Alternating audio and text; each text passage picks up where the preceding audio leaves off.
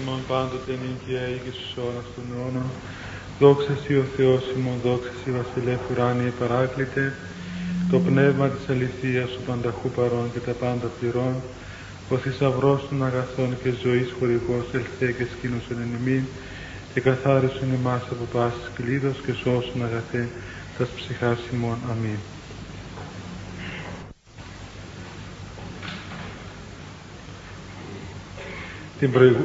Την, προηγούμενη φορά ε, είχαμε αρχίσει ένα θέμα και θα συμπληρώσω μερικά πράγματα σήμερα τη βοήθεια του Θεού και θα προσπαθήσω να, να απαντήσω και μια ερώτηση που κάποιο παιδί ε, μου είπε και άλλη επίσης ερώτηση που κάποια κοπέλα έγραψε σε ένα χαρτί. Αλλά είναι νομίζω απαραίτητο να, ε, να έχουμε ορισμένες προϋποθέσεις, τουλάχιστον έστω και θεωρητικά, για να μπορέσουμε να έχουμε έτσι σωστή βάση συζητήσεως, διότι εάν ε, μερικά πράγματα δεν τα ξέρουμε ή δεν είναι τοποθετημένα σωστά, οπωσδήποτε ε, θα πελαγοδρομούμε κάθε φορά που θα έχουμε να, να αντιμετωπίσουμε ορισμένα βασικά θέματα.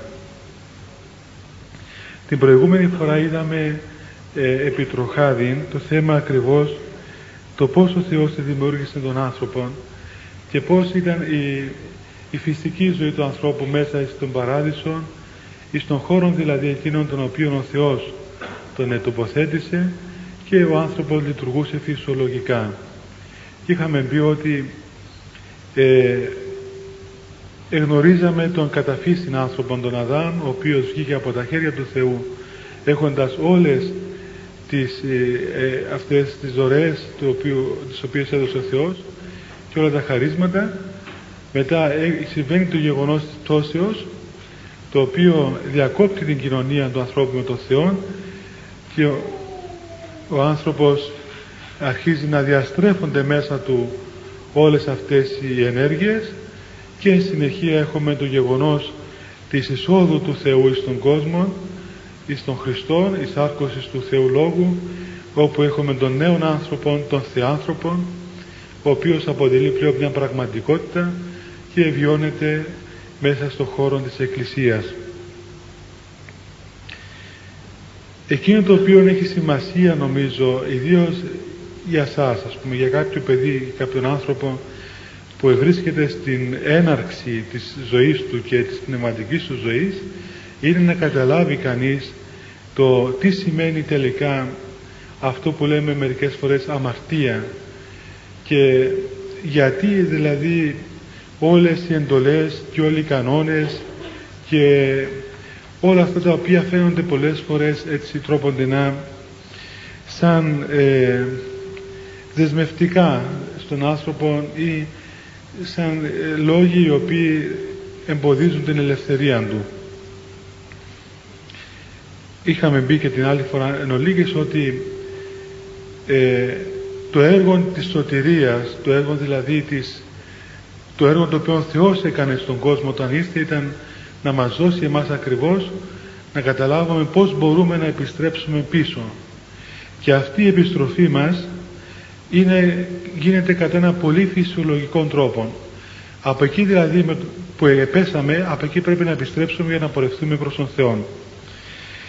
Έτσι λοιπόν ο άνθρωπος ε, είχε ως κύριο έργο του εις, τον παράδεισο, εις την, εις την καταφύση δημιουργία του ε, ως πρώτον και κατεξοχήν έργο του την αδιάλειπτον προσευχή ή όπως αλλιώς ονομάζεται την αένα μνήμη του Θεού, τη συνεχή δηλαδή θεωρία του Θεού.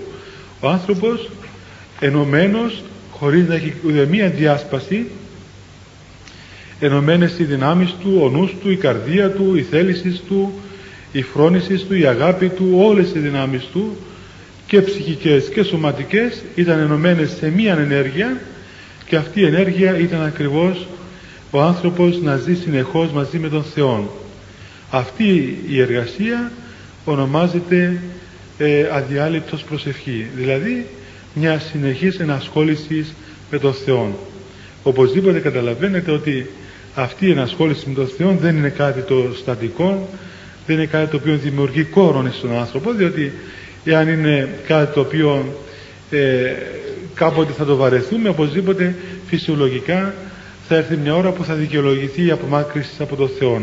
Αλλά επειδή ο Θεός είναι ένα, ένα πέλαγος ανεξάντλητων αγάπης και θαυμασμού και, και εκπλήξεως ας πούμε πνευματικής για αυτόν τον λόγο ουδέποτε ο άνθρωπος ο οποίος ζει κοντά στον Θεό φτάνει σε κόρον.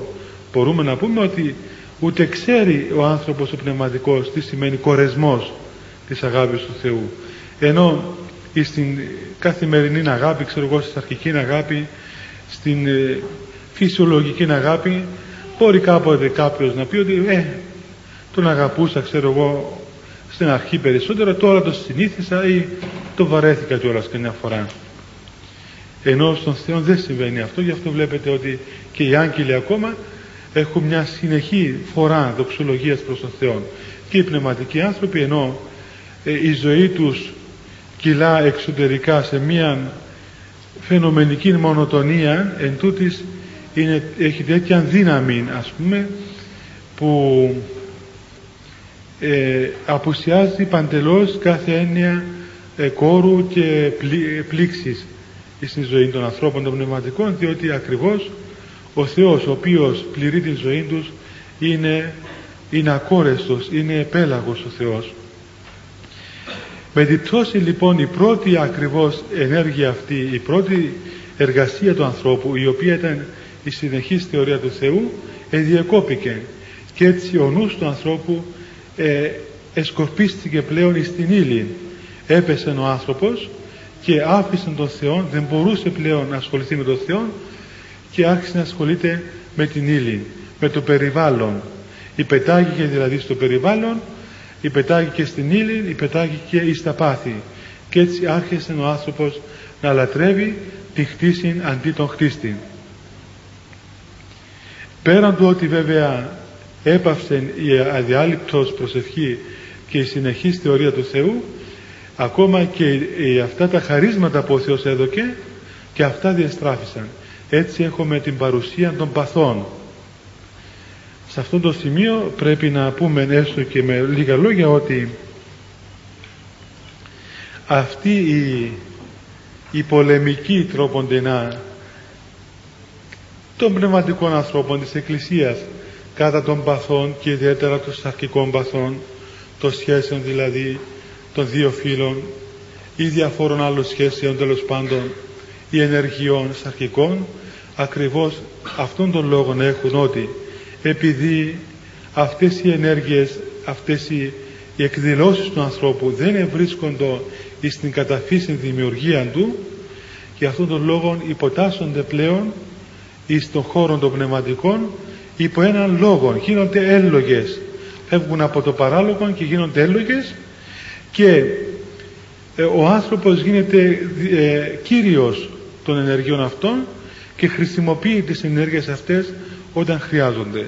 Για αυτόν τον λόγο και η Εκκλησία ας πούμε τονίζει ότι δεν επιτρέπονται οι σχέσεις των ανθρώπων οι ερωτικές όπως κακώς λέγονται σαρκικές λέγονται όχι ερωτικές διότι οι ερωτικές σχέσεις είναι πνευματικές σχέσεις αν ο Θεός είναι έρος όπως τον ονομάζουν οι πατέρες είναι δηλαδή τέτοια αγάπη απόλυτος και δυνατή που ώστε ε, έχει δύναμη δηλαδή προς τον άλλον άνθρωπο τότε οι σχέσεις αυτές είναι πνευματικές. Αλλά οι, οι καθεαυτόν σαρκικές σχέσεις οι οποίες υποτάσσονται βέβαια στον άνθρωπο και εξυπηρετούν τον άνθρωπο και ενισχύουν τους δεσμούς των ανθρώπων σε χώρους νόμιμους ε, και ευλογημένους από τον Θεό ε, αυτές οι σχέσεις πράγματι γίνονται ας πούμε ε, όργανα τα οποία δίδουν στον άνθρωπο παράταση. Όμως εάν αυτές γίνουν κύριοι στον άνθρωπο και υποτάξουν τον άνθρωπο τότε αφαιρούν από τον άνθρωπο τη δυνατότητα της ελευθερίας του. Και γίνονται πάθη και γίνονται αμαρτίες και γίνονται αιτίες πολλές φορές να σκοτιστεί περισσότερο ο άνθρωπος. Διότι είναι αποδεδειγμένο από την πείρα ότι όσο πιο πολλές φορές επιτελούνται τόσο πιο πολλές φορές υποδουλώνουν τους ανθρώπους. Είναι ένα μυστήριο πράγματι το οποίο παρατηρεί κανείς καθημερινά και ιδίως σήμερα. Πολλές φορές λέω και εγώ έτσι βλέποντας την εξομολόγηση πολλών ανθρώπων το πόσο οι άνθρωποι υποφέρουν ας πούμε σήμερα και ιδιαίτερα οι άνθρωποι οι οποίοι βρίσκονται κάτω από την κυριαρχία αυτών των παθών λέω τουλάχιστον αφού κάνουν όλα αυτά που κάνουν τουλάχιστον να ήταν ευτυχισμένοι αν μη τι άλλο και να αισθάνονταν ελεύθεροι. Διότι αν οι, οι, οι σχέσεις, οι ελεύθερες σχέσεις αυτές οι, οι σαρκικές ελεύθερες σχέσεις απελευθέρωναν τον άνθρωπο και ολοκλήρωναν την προσωπικότητα αν του τουλάχιστον ναι, δεν βαριές ας είναι σε αυτήν τη ζωή τουλάχιστον ελεύθερος και ολοκληρωμένος. Αλλά ενώ σήμερα είναι τόσο εύκολες και τόσο κατακόρων επαναλαμβάνονται καμιά φορά και με ηλικιώδη ταχύτητα ας πούμε και αριθμούς ας πούμε, που φρύτει κανείς φρύτουν και αυτοί που τα κάνουν ακόμα. Καμιά φορά ας πούμε τόσο πολύ γίνονται που και αυτοί που τις επιτελούν δηλαδή θαυμάζουν τον εαυτό τους με πόση δύναμη δηλαδή επιτελούνται αυτά τα πράγματα. Και όμως βλέπει κανείς ότι αυτά όλα συντρίβουν τον άνθρωπο τελικά και υποδουλώνουν την προσωπικότητα του ανθρώπου και βυθίζουν τον άνθρωπο σε ένα σκότος. Και ενώ προσπαθεί να βγει από αυτά ε, από αυτό το σκότος νομιζόμενος ότι έστω και αν τα κάνει περισσότερο θα βγει ακόμα πιο πολύ όσο πιο πολύ θα κάνει τόσο πιο πολύ δεσμεύεται. Και τόσο πιο πολύ σκότος πηγάζει από όλα αυτά. Και φτάνει ο άνθρωπος αν τελικά βγει ας πούμε σώος, ζωντανός ξέρω εγώ όσο του επιτρέψουν οι περιστάσεις ένα αγωνιστή καταλαβαίνει ότι τελικά αυτά τα δεσμά είναι θανατηφόρα. Και αρχίζει βέβαια ένας αγώνας να αποδεσμευθεί βέβαια είναι γεγονός ότι είναι δύσκολο πράγμα ο άνθρωπος ο οποίος υπετάγηκε εις τα πάθη να αποδεσμευτεί διότι τα πάθη είναι τύρανος είναι ο χειρότερος τύρανος στον άνθρωπο.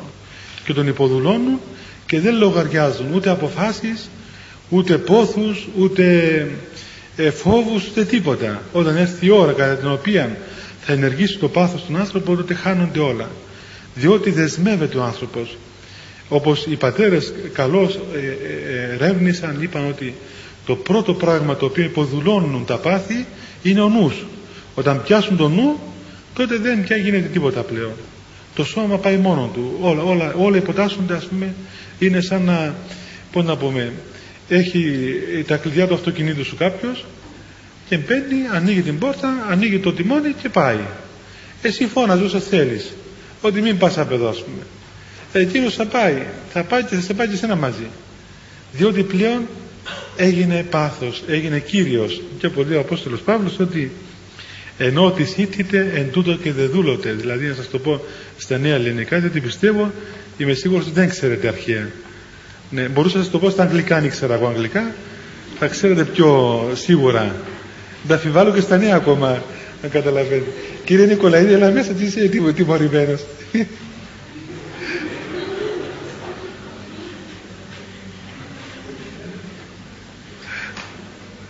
λοιπόν, θα σας το πω στα νέα. Ότι ε, εκεί όπου κάποιος ιτήθηκε στο πάθος που ιτήθηκε σε αυτό και υποδουλώθηκε. Και δοκιμάστε και στον εαυτό να δείτε μικρά πάθη ακόμα. Πού αυτά τα μεγάλα; Μικρά πάθη, μικρές συνήθειες. Κακές συνήθειες μικρές οι οποίες έφτασαν να επαναληφθούν πολλές φορές και να γίνουν πάθη ότι δεν μπορεί κανείς να απελευθερωθεί. Και εδώ βέβαια είναι που χρειάζεται ας πούμε ο άνθρωπος να υποστεί μια πνευματική παιδεία, μια πνευματική παιδαγωγία ώστε ο Θεός πλέον να ενεργήσει να τον βγάλει από εκεί. Γιατί πραγματικά μόνος ο Θεός μπορεί να βγάλει τον άνθρωπο από αυτήν την κατάσταση. Ο άνθρωπος ε, θα δώσει την, την ελευθερία του, την πρόθεση του τον αγώνα του μέχρι εκεί που μπορεί. Και ο Θεός θα, επέμβει και θα τον ε, απελευθερώσει. Λοιπόν ε, αυτή η πτώση του ανθρώπου από τον Θεό, η διακοπή της σχέσης του με τον Θεό είχε σαν αποτέλεσμα ακριβώς ο νους του ανθρώπου να διασκορπιστεί πλέον και έτσι ο άνθρωπος να γίνει σύνθετος από απλούς όπως ήταν όπως τον έπλασε ο Θεός έγινε σύνθετος, πολυδιάστατος. Άλλα θέλει, άλλα σκέφτεται, άλλα λέει, άλλα ενεργεί.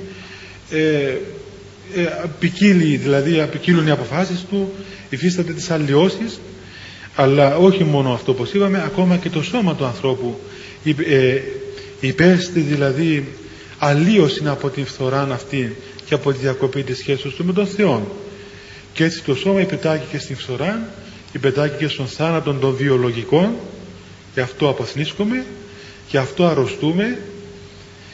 Ε, οι χτίσεις υπέστη συνέπεια από την πτώση διότι και αυτή πετάγει και στη φθορά διότι εφόσον ο άνθρωπος ο βασιλιάς της πτήσεως έπεσε παρέσυρε μαζί του ολόκληρο τη, δημιουργία.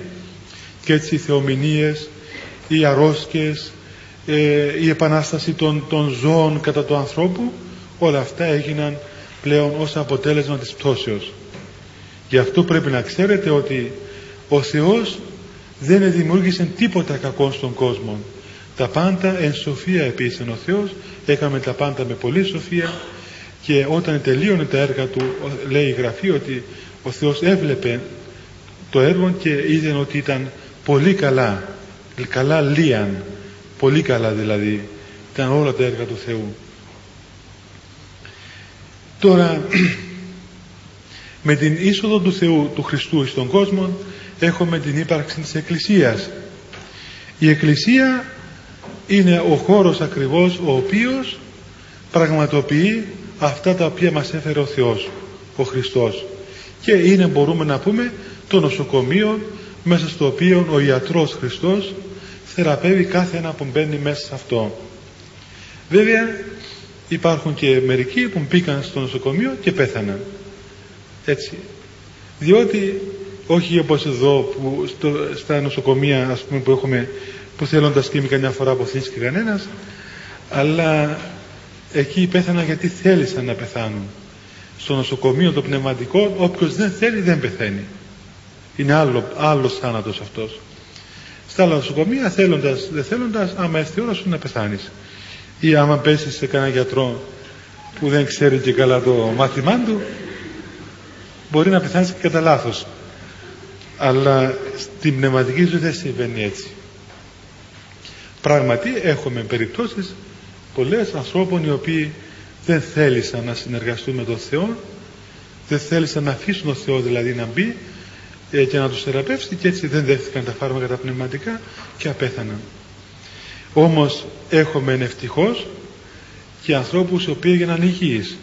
Έγιναν αρκετά υγιείς έγιναν τελείως υγιείς έγιναν και ιατροί ακόμα. Αυτοί οι άνθρωποι είναι αυτοί τους οποίους ο Θεός αναδεικνύει στην Εκκλησία ως πνευματικούς πατέρες οι οποίοι έχοντας εμπειρία ήδη της πορείας της ασθενείας της θεραπείας ή στον εαυτό τους είδαν στον εαυτό τους την θεραπεία και πλέον μπορούν να την εφαρμόσουν στους άλλους. Αυτοί είναι οι πραγματικοί πνευματικοί πατέρες της Εκκλησίας οι οποίοι είναι οι Άγιοι. Και ακριβώς στην Εκκλησία μας το γεγονός το οποίο μας επαληθεύει τη γνησιότητα της αποστολικής διαδοχής είναι η ύπαρξη των Αγίων. Δεν είναι μόνο η, η, η ορθότητα των δογμάτων της πίστεως διότι εάν είχαμε ορθά δόγματα μόνο αλλά λάθος ήθος άρρωστον ήθος δεν είχαμε Αγίους τότε οπωσδήποτε αυτή η Εκκλησία θα ήταν νεκρή. Θα ήταν μπορεί θεωρητικά σωστή αλλά πρακτικά νεκρή. Προηγουμένως ένα παιδί με ρώτησε για το θέμα των διαφόρων ακριβώς θρησκευτικών να το πούμε έτσι θεωριών ή θρησκειών όπως λέγεται. Θέλω να σας πω ότι οι πατέρες της Εκκλησίας ήσαν εναντίον της θρησκείας και η Ορθόδοξη Εκκλησία είναι εναντίον της θρησκείας. Και δεν θέλουμε εμείς να ονομαζόμαστε θρησκεία έτσι διότι η θρησκεία είναι, είναι έργο του ανθρώπου ένα αποτέλεσμα της δυσδαιμονίας του ανθρώπου. Δηλαδή ο άνθρωπος ευρισκόμενος μέσα στη φύση ας πούμε και τρόπον έχοντας έντονο μέσα του αυτή την, την, την γνώση ή την ανάμνηση ή την αίσθηση του Θεού ε, δημιούργησε κατά καιρούς τις διάφορες ε, θεωρίες του περί του Θεού ε, είτε λόγω των φυσικών φαινομένων είτε λόγω διάφορων άλλων καταστάσεων πάντως δημιουργήθησαν πολλές θρησκείες. Οπωσδήποτε όμως η Εκκλησία του Χριστού δεν είναι θρησκεία διότι η κίνηση είναι αντίστροφος. Δεν έχουμε μία ενέργεια ανθρωπίνη που ε, καθιστά μια θεωρία αλλά ε, την, την, τον Θεό εις τον κόσμο τον Θεό εις τον κόσμο. Αλλά και αυτό ακόμα δεν φτάνει διότι μπορεί να πει κάποιος ότι μπορεί να συμβαίνει και κάπου άλλο αυτό το πράγμα. Έχουμε όχι μόνο τον Θεό εις τον κόσμο αλλά και την μαρτυρία του Θεού εις τον κόσμο. Και τη μαρτυρία της ιδίας εμπειρίας από τον πρώτο άνθρωπο μέχρι σήμερα. Αυτό είναι το γεγονός το οποίο επαληθεύει τη γνησιότητα της Εκκλησίας. Δηλαδή η εμπειρία ενός συγχρόνου Αγίου είναι η ίδια εμπειρία που είχαν οι Άγιοι πριν 200 χρόνια η ίδια εμπειρία που είχαν πριν 500 πριν 1000 των καιρών του Χριστού προ Χριστού οι, οι προφήτες οι κριτές οι πατριάρχες ο Αδάμ. Αυτή η ίδια εμπειρία συνεχίζεται με τη διαφορά μόνο ότι πρώτου Χριστού είχαμε γνώση αμυδρά του Θεού. Έτσι δεν είχαμε ακόμα τη σάρκωση του Θεού και μετά τον Χριστό έχουμε την τελεία γνώση του Θεού Λόγου ο οποίος εισήλθε στον κόσμο. Ξέρουμε ότι τέτοιες, τέτοιες ε, θεωρίες, τέτοιες θρησκείες υπάρχουν πάρα πολλές. Όμως εάν θελήσουμε να ερευνήσουμε τότε υπάρχουν πολλά κριτήρια. Και είπε ο Χριστός στο Ευαγγέλιο ότι όταν έστειλε τους μαθητές του είπε ότι στο όνομά μου τότε θα γίνουν πολλά σημεία πολλά σημεία. Και θα αναστηθούν νεκροί θα θεραπευθούν παράλυτοι, κοφοί ε, διάφορα τέτοια τέρατα και σημεία όπως το ονομάζει θαύματα δηλαδή. Και ακριβώς και τα θαύματα ακόμα είναι ένα σημείο. Ε, αλλά δεν είναι μόνο ακόμα τα θαύματα. Είναι η ίδια η θέωση του ανθρώπου. Το ότι ο άνθρωπος γίνεται Θεός εάν αυτό το γεγονός της θεώσεως παρατηρείται και σε άλλους χώρους έξω από την Εκκλησία τότε είμαστε έτοιμοι να πούμε ότι δυστυχώς παιδιά η Εκκλησία μας είναι κάτι σαν όλα τα άλλα. Εάν όμως δεν παρατηρείται θέωση σε άλλους χώρους τότε οπωσδήποτε ε, δεν είμαστε φανατικοί εάν θεωρήσουμε ως αποκλειστικών χώρων ενεργείας του Αγίου Πνεύματος, ενεργείας της Θεώσεως την Εκκλησία του Χριστού. Και όταν λέμε Εκκλησία δεν εννοούμε τις αιρέσεις όπως παραδείγματος χάρη τους Ρωμαιοκαθολικούς, τους Προτεστάντες, τους Αγγλικανούς, τους ε, χιλιαστές, ξέρω εγώ. Εννοούμε Εκκλησία την μία Ορθόδοξον Εκκλησία η οποία και ιστορικά ακόμα κατέχει την αποστολική διαδοχή. Πέρα από την χαρισματική κατάσταση αλλά και ιστορικά είναι αποστολική εκκλησία ε, εδώ να σταματήσω για να, σας, για να δω ε, εσείς αν θέλετε να πείτε κάτι αφού εσείς μου είπατε να μιλήσω για αυτό το θέμα. Εάν έχετε κάποια αντίρρηση γιατί και να μην ψάχνω βρω αντίρρηση από το δικό μου το μυαλό δηλαδή. Ναι Ανδρέα.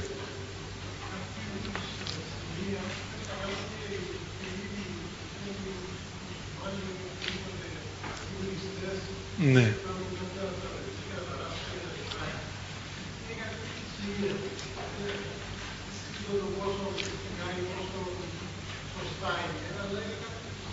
Ναι.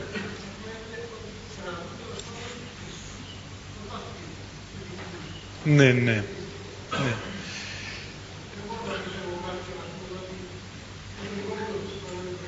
Ναι. Βέβαια ξέρετε ότι το θέμα δεν είναι να πείσουμε τον άλλο, διότι εάν ο άλλος δεν θέλει δεν πείθεται με τίποτα. Ο, ο Χριστός μπροστά στα μάτια τους ε, έκανε τόσα θαύματα και δεν επίθοντο, αλλά και γιατί δεν πάμε με τους άλλους.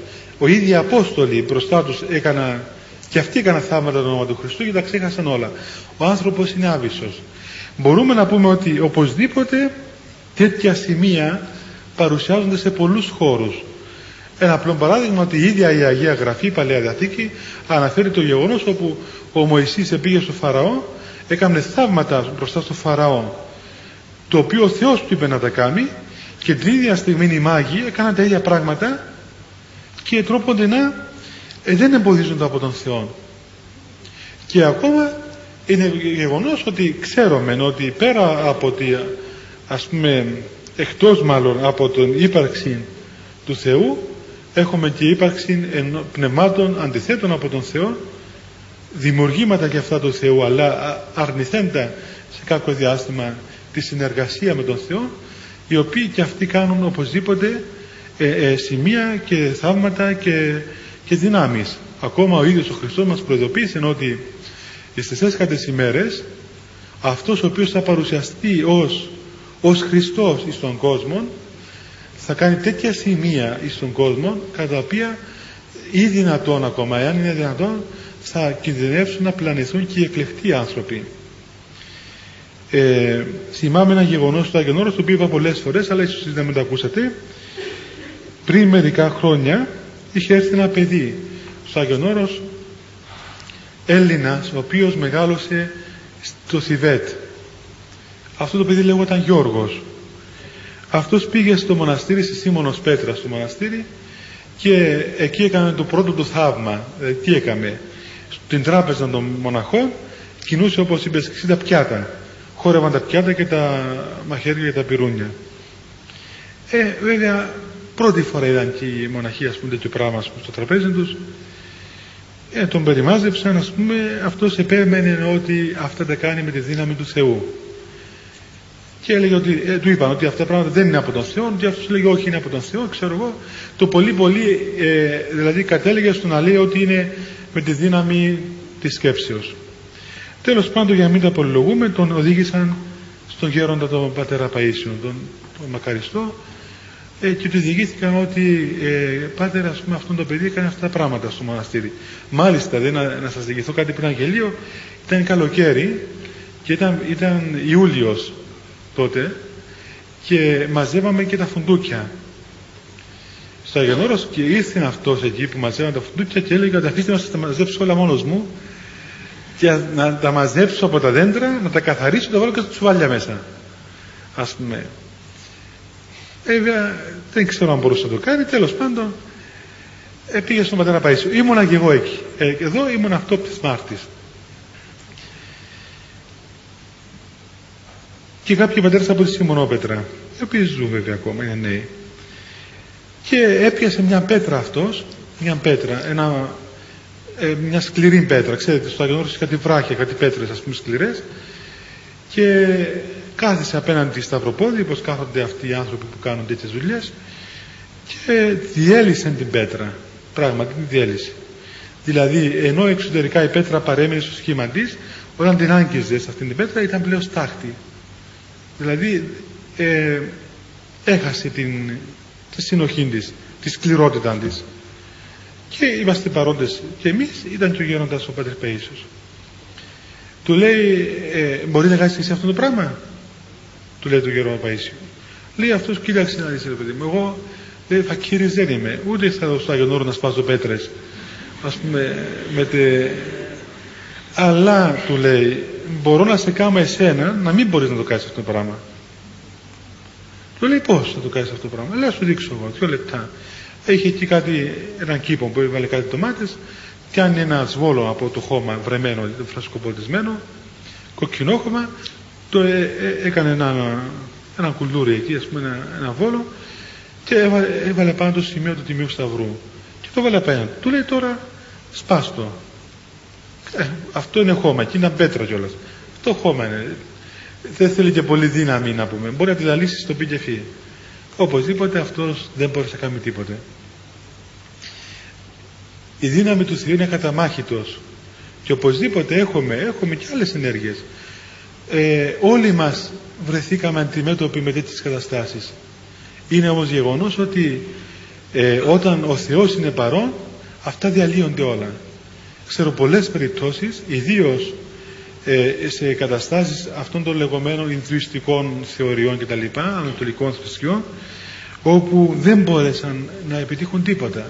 Σας πω ακόμα ένα παράδειγμα, το οποίο μου το διηγήθηκε ο πατήρ ε, Ζαχαρίας, ο οποίος είναι στο Έσεξ. Και κάποια άλλα παιδιά, και ο Μακαρίτης, ο πατήρ Παύλος Εγκλεζάκης, αυτοί σπούδαζαν στη Γαλλία, αυτοί όλοι.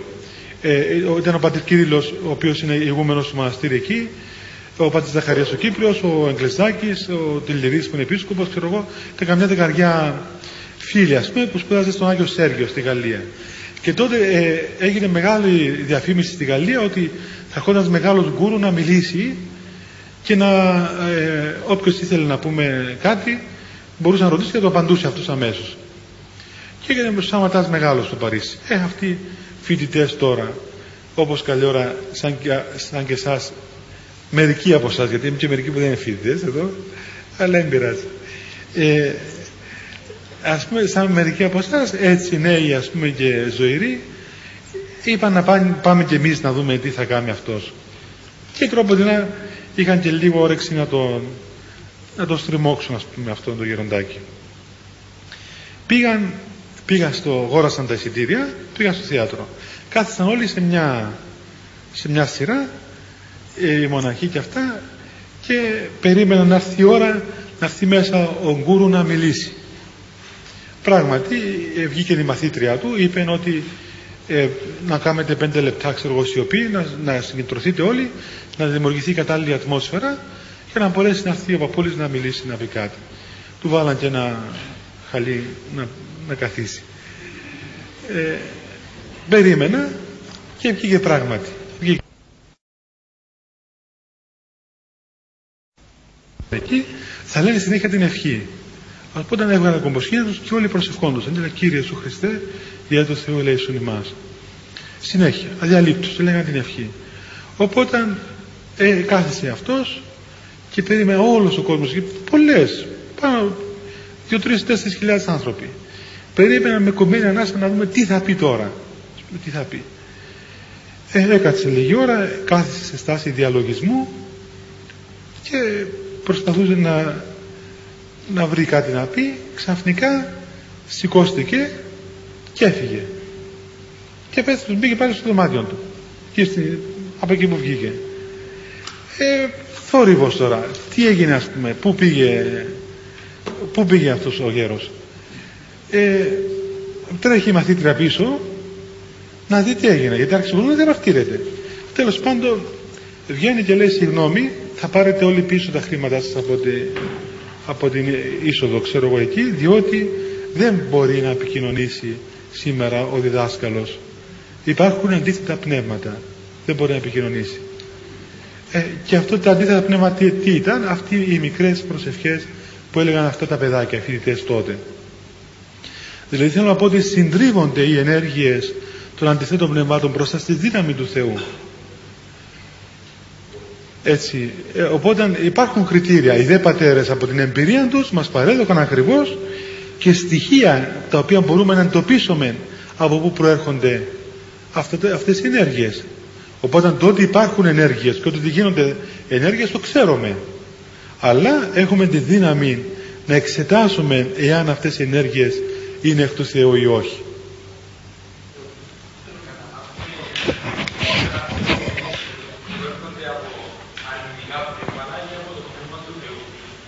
Ναι. Ε, οπωσδήποτε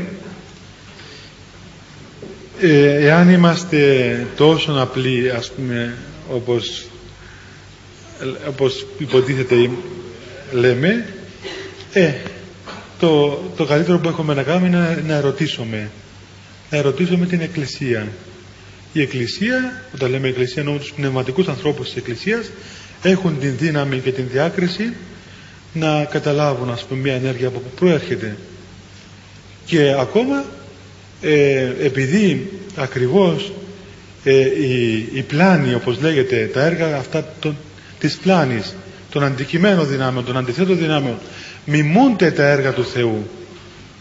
Και κατά έναν τρόπο πολύ δηλαδή έτσι λεπτών που ακόμα είναι πολύ δύσκολο να καταλάβει κανείς γι' αυτό επιβάλλεται περισσότερο και έστω και αν ακόμα εμείς από μόνοι μας τα χαρακτηρίσουμε και τα εντοπίσουμε πάλι να ερωτήσουμε και δεύτερον άνθρωπο για να καταλάβουμε τι γίνεται.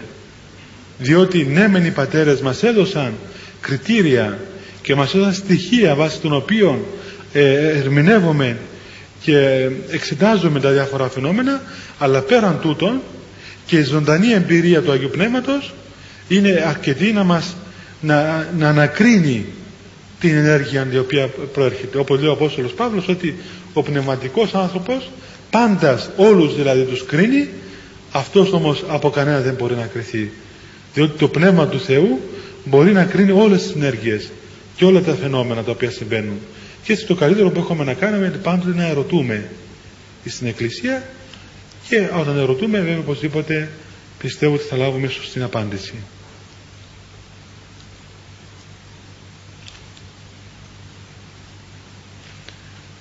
Ναι, παιδί πες μας εσύ.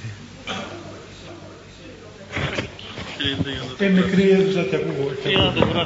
Να το γράφει. Ναι, η Ρωμαιοκαθολική είναι ενιαίρεση. Ναι. Ε, η, η Ρωμαιοκαθολική βεβαίως είναι αίρεση. Είναι αίρεση διότι ε, υπήρξε ιστορική στιγμή κατά την οποία απεχώριζαν από την Εκκλησία. Ναι, ναι παιδί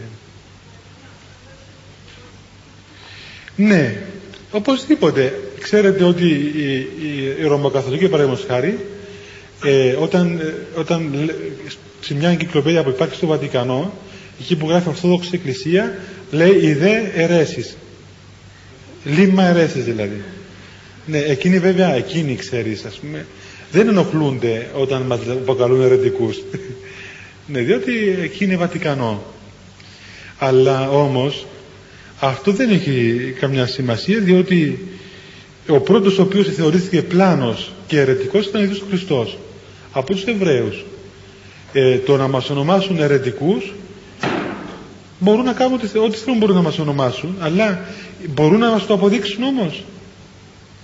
Αυτό είναι το ερώτημα.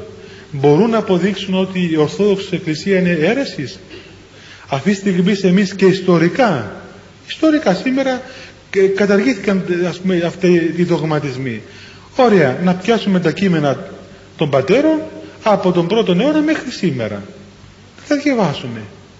Και αν σε κάτι από όλα αυτά η Ορθόδοξη Εκκλησία έφυγε ή τα διαστρέβλωσε κακώς να την ψέξουμε.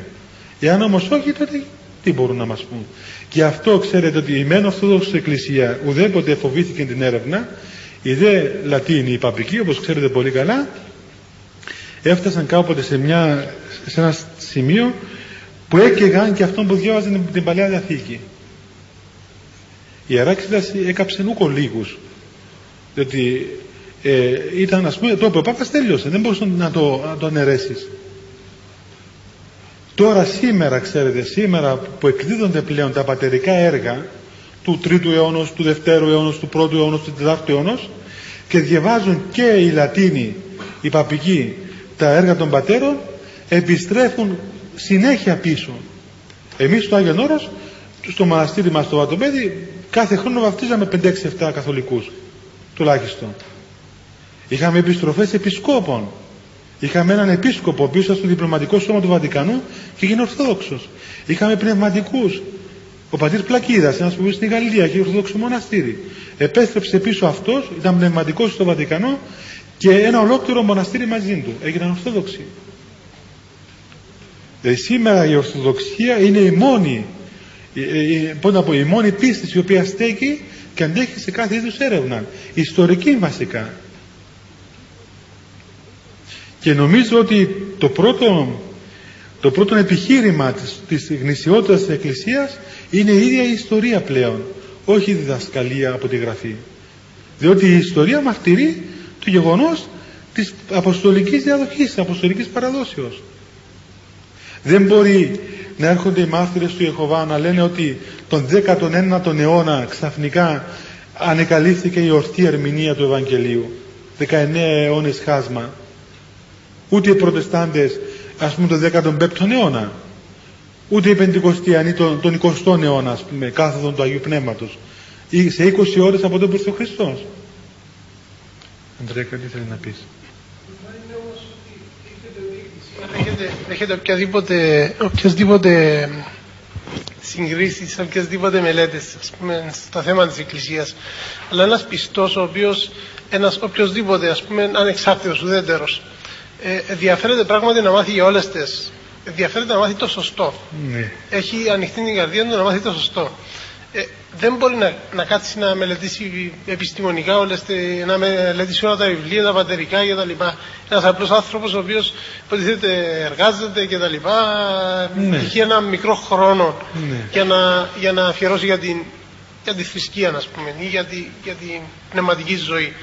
Ε, δεν μπορεί να, να ελέγξει αυτά τα πράγματα. Δηλαδή κάποιος πρέπει να το κάνει για αυτόν ή πρέπει ε, να γίνει κάτι. Τέλος πάντων, ο άνθρωπος να, να δει το σωστό. Ναι. Ε, κατά κάποιον τρόπο. Ανδρέα, κοίταξε, το θέμα δεν είναι θέμα μελέτης.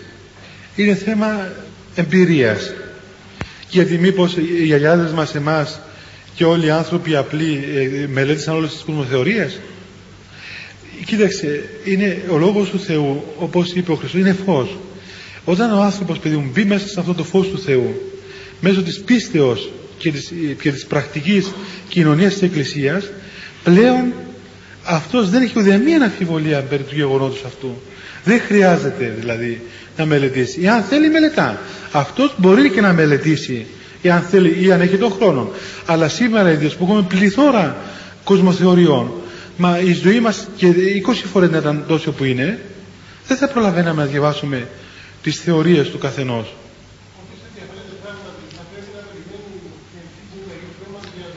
Όχι. Θα αρχίσει να αγωνίζεται πνευματικά και αν δεν βρει στην Εκκλησία ή αν δεν επαληθευτεί ο Λόγος του Θεού οι επαγγελίες του Χριστού στην Εκκλησία του τότε να πει ότι ψέματα.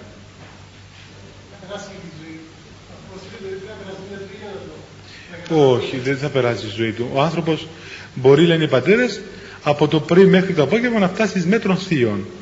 Μπορεί. Τώρα, αν δεν φτάσει, άλλη υπόθεση, ας πούμε, ε, είναι θέμα προσωπικών του. Αλλά έχει τη δυνατότητα αμέσως να λάβει τη, τη χάρη του Αγίου Πνεύματος. Πατηλαμβάνει ήδη από το βάπτισμά του, αλλά την, τη χάνει μέσα στην πορεία των παθών. Εάν την ενεργοποιήσει, βέβαια είναι γεγονός ότι είναι ένα, ένα πώς να πούμε, κάτι ακατόρθωτο. Πρέπει να καταλάβουμε ότι είμαστε και άνθρωποι και έχουμε πε, πεπερασμένες δυνάμεις, περιορισμένες δυνάμεις. Πώς μπορούμε να μελετήσουμε, άντε να μελετήσουμε μια, δύο, τρεις, πέντε, δέκα θρησκείες. Σωστά. Ε, πόσες θα μελετήσουμε και πότε. Και με ποια κριτήρια θα τις κρίνουμε. Όμως νομίζω ότι ακριβώς ο Λόγος του Θεού αυτήν τη σημασία έχει ότι τόσο πληρεί τον άνθρωπο και έχει τέτοια απόδειξη παγκόσμια ανά τους αιώνες που νομίζω η πείρα των άλλων και η πείρα των αιώνων και η πείρα του, του, της παγκοσμιότητας της, αυτής της εμπειρίας μαρτυρεί τον λόγο. Ε, ναι.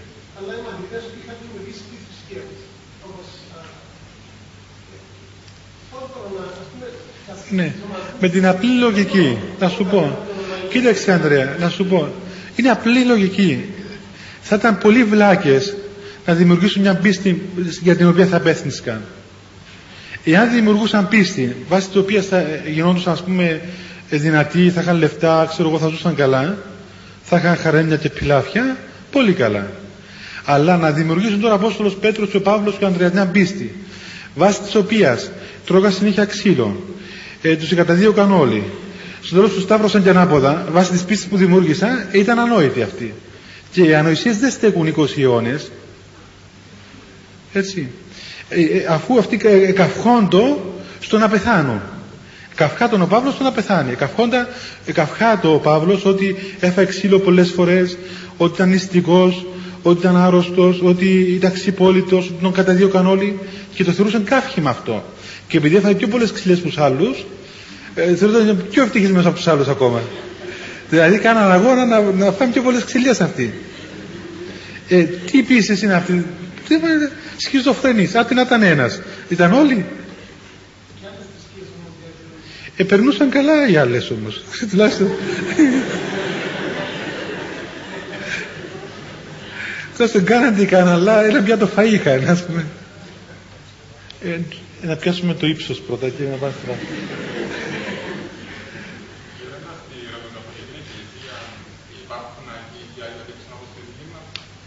Στους Ρωμακαθολικούς. Ε, εάν υπάρχουν Άγιοι στους, στους Ρωμακαθολικούς. Οπωσδήποτε παντού υπάρχουν άνθρωποι ενάρετοι. Έτσι. Διότι η αρετή είναι στην φύση του ανθρώπου. Και στους μουσουλμάνους και στους βουδιστές και στους δωρολάτρες υπάρχουν ενάρετοι άνθρωποι. Ο ενάρετος άνθρωπος όμως έχει διαφορά από τον θεωμένων άνθρωπων. Ε, Άγια Λείψανα καταρχάς δεν τα παραδέχονται ούτε ήδη οι καθολικοί. Έτσι πώς θα τα παραδεχθούμε εμείς. Ούτε καν τη θεωρία με την οποία γίνονται Άγια Λείψανα την παραδέχονται. Διότι αυτή τη στιγμή λένε ότι ο Θεός είναι αμέθεκτος, δεν μετέχεται, άρα λοιπόν αφού είναι αμέθεκτος δεν αγιάζεται κανείς. Και ο αγιασμός έρχεται, πώς να πούμε, σαν σαν δώρο που το στέλνει από τον ουρανό ο Θεός εκεί που θέλει. Δεν μπορούν να υπάρξουν ούτε θεωρητικά λείψανα ούτε Άγιοι. Σε αυτούς υπάρχουν Άγια, ε, ενάρετοι άνθρωποι τους οποίους ο Θεός ξαφνικά ε, ετίμησε όπως τιμάμε εμείς έναν άνθρωπο. Γι' αυτό κατά καιρούς βλέπετε ότι και ο Πάπας όταν θέλει βγάζει, τους βγάζει κιόλας από τον παράδεισο. Όπως έβγαλε ξέρετε τον Άγιο Γεώργιο, τον Άγιο Γεώργιο, την Αγία Κατερίνη, την Αγία Βαρβάρα, τους έβγαλε. Είπε ότι τώρα δεν χρειάζεται ας πούμε να βγουν αυτοί να μπει και κανένας άλλος. Και έτσι τους έκαμε δεύτερης κατηγορίας. Έκαμε δεύτερης κατηγορίας. Όπως καλά τώρα νομίζω είναι γελίο να μιλούμε πλέον ε, όσο ευγενικοί και θέλουμε να είμαστε αλλά οι Ρωμαιοκαθολικοί πλέον έπαυσαν να είναι τι να πω κι εγώ δηλαδή.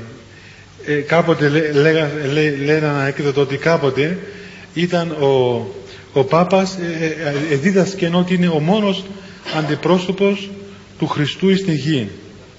Και σήμερα ε, έγινε ότι ο Χριστός είναι ο μόνος αντιπρόσωπος του Πάπα στον ουρανό.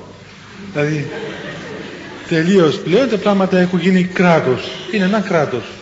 Κράτος το οποίο κινείται μέσα στο, στα δικά του πλαίσια έτσι εστερήθηκε πραγματικά, υπέκυψε εις τον πειρασμό, τον τρίτον πειρασμό του Χριστού. Δηλαδή όταν ο διάβολος έδειξε στον Χριστό όλες τις βασιλείες του κόσμου και του είπε όλες αυτές θα σου εσδώσω εάν με προσκυνήσεις, αυτή ήταν η πτώση του Πάπα, του πρώτου επισκόπου της Εκκλησίας. Έγιναν εγκόσμιος άρχοντας. Γι' αυτό ο Μέγας Άγιος και Θεολόγος της Ορθοδόξου Εκκλησίας, ο Πατήρ Ιωστίνος, είπε ότι τρεις πτώσεις είχαμε στην ιστορία του ανθρωπίνου γένους. Την πρώτη πτώση του Αδάμ, ο οποίος εκόπηκε από τον Θεό, η πτώση του Ιούδα, ο οποίος ήταν μαθητής του Χριστού και τον επρόδωσε, και η πτώση του Πάπα, ο οποίος ήταν ο πρώτος επίσκοπος της Εκκλησίας και έπεσε και παρέστηκε μαζί του και μέγα μέρος των πιστών. Οι τρεις ιστορικές πτώσεις στην ιστορία του, του ανθρώπου. Κάποια... Ναι, Κωνσταντίνε. Μα το στηρίζονται και οι Ιαχωβάδες αυτό το πράγμα, το παράδοξο, οι οποίοι φτάνουν μέχρι, το, μέχρι πριν 100 χρόνια. Αποστολική διαδοχή, παιδί μου, δεν είναι μόνο κατάγεση ιστορικά, αλλά πρέπει να έχεις και την πίστη των Αποστόλων. Δεν είναι μόνο μια ιστορική καταγωγή από τον καιρό των Αποστόλων.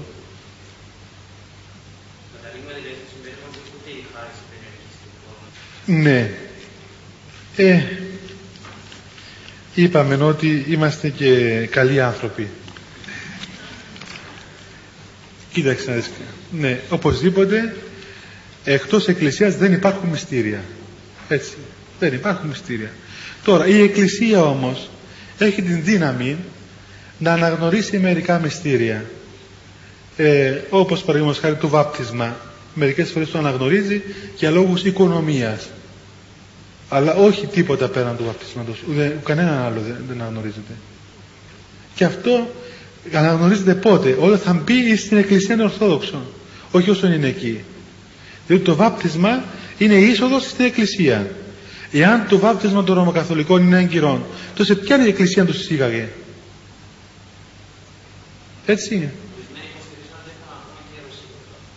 Καλά ε να πούμε, ε, ζούμε σε μια εποχή δημοκρατίας. Ο καθένας λέει ό,τι θέλει. Ε, ναι. Ναι. Ναι. Κοιτάξτε, το βάπτισμα, το βάπτισμα το οποίο λαμβάνει το παιδί, δεν το δεσμεύει σε τίποτα. Ανά πάσα στιγμή μπορεί να κάνει ό,τι θέλει. Στην πορεία της ζωής του, ο κάθε ένας παιδί μου, έχει την ελευθερία να απορρίψει τον Θεό, να απορρίψει την Εκκλησία, να απορρίψει οτιδήποτε. Δεν το δεσμεύει. Το ότι βαπτίζεται, ούτε το μυαλό του αλλάζει, ούτε τίποτε. Η ελευθερία του παραμένει ίδια. Έχει το δικαίωμα να το αρνηθεί.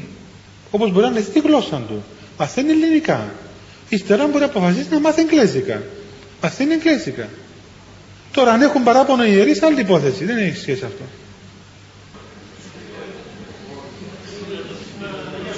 Πάντως κοιτάξτε, το γεγονός είναι το εξής ότι το βάπτισμα και η Εκκλησία συνολικά δεν δεσμεύει ουδέποτε κανέναν άνθρωπο.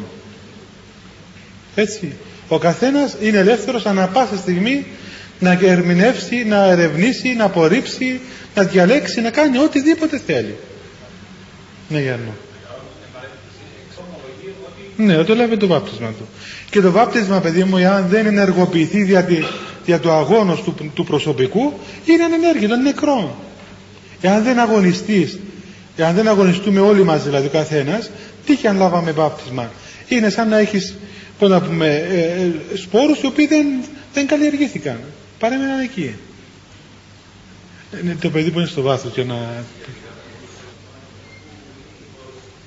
Εγώ ξέρω το εξής οποιαδήποτε Ορθόδοξη Εκκλησία αναγνωρίσει ονδήποτε Άγιο, αυτός είναι Άγιος που ανήκει σε όλους τους Ορθοδόξους.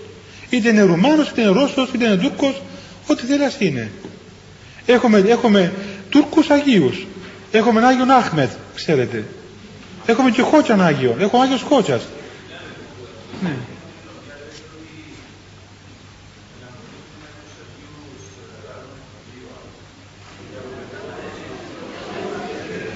Μα παιδί μου κοίταξε ας να σου, ας απαντήσω. Δεν είναι θέμα... Ναι, ναι, ναι. Δεν είναι θέμα εθνικότητας ή πίστης. Ε, το Ευαγγέλιο είναι υπεράνω εθνικότητων. Δεν έχει σημασία. Ένας Ορθόδοξος Ρώσος, ένας Ορθόδοξος Τούρκος, ένας Ορθόδοξος Έλληνας είναι Ορθόδοξοι τέκνα της Εκκλησίας του Χριστού. Πέραν των εθνικότητων. Τώρα, ένας Ορθόδοξος Έλληνας και ένας Λατίνος Έλληνας δεν έχουν καμία σχέση. Περισσότερη σχέση έχω με έναν Ορθόδοξο Τούρκο παρά με έναν Φράγκον Έλληνα. Κατάλαβες; Παρά με έναν Παπικών Έλληνα, πώς το λένε;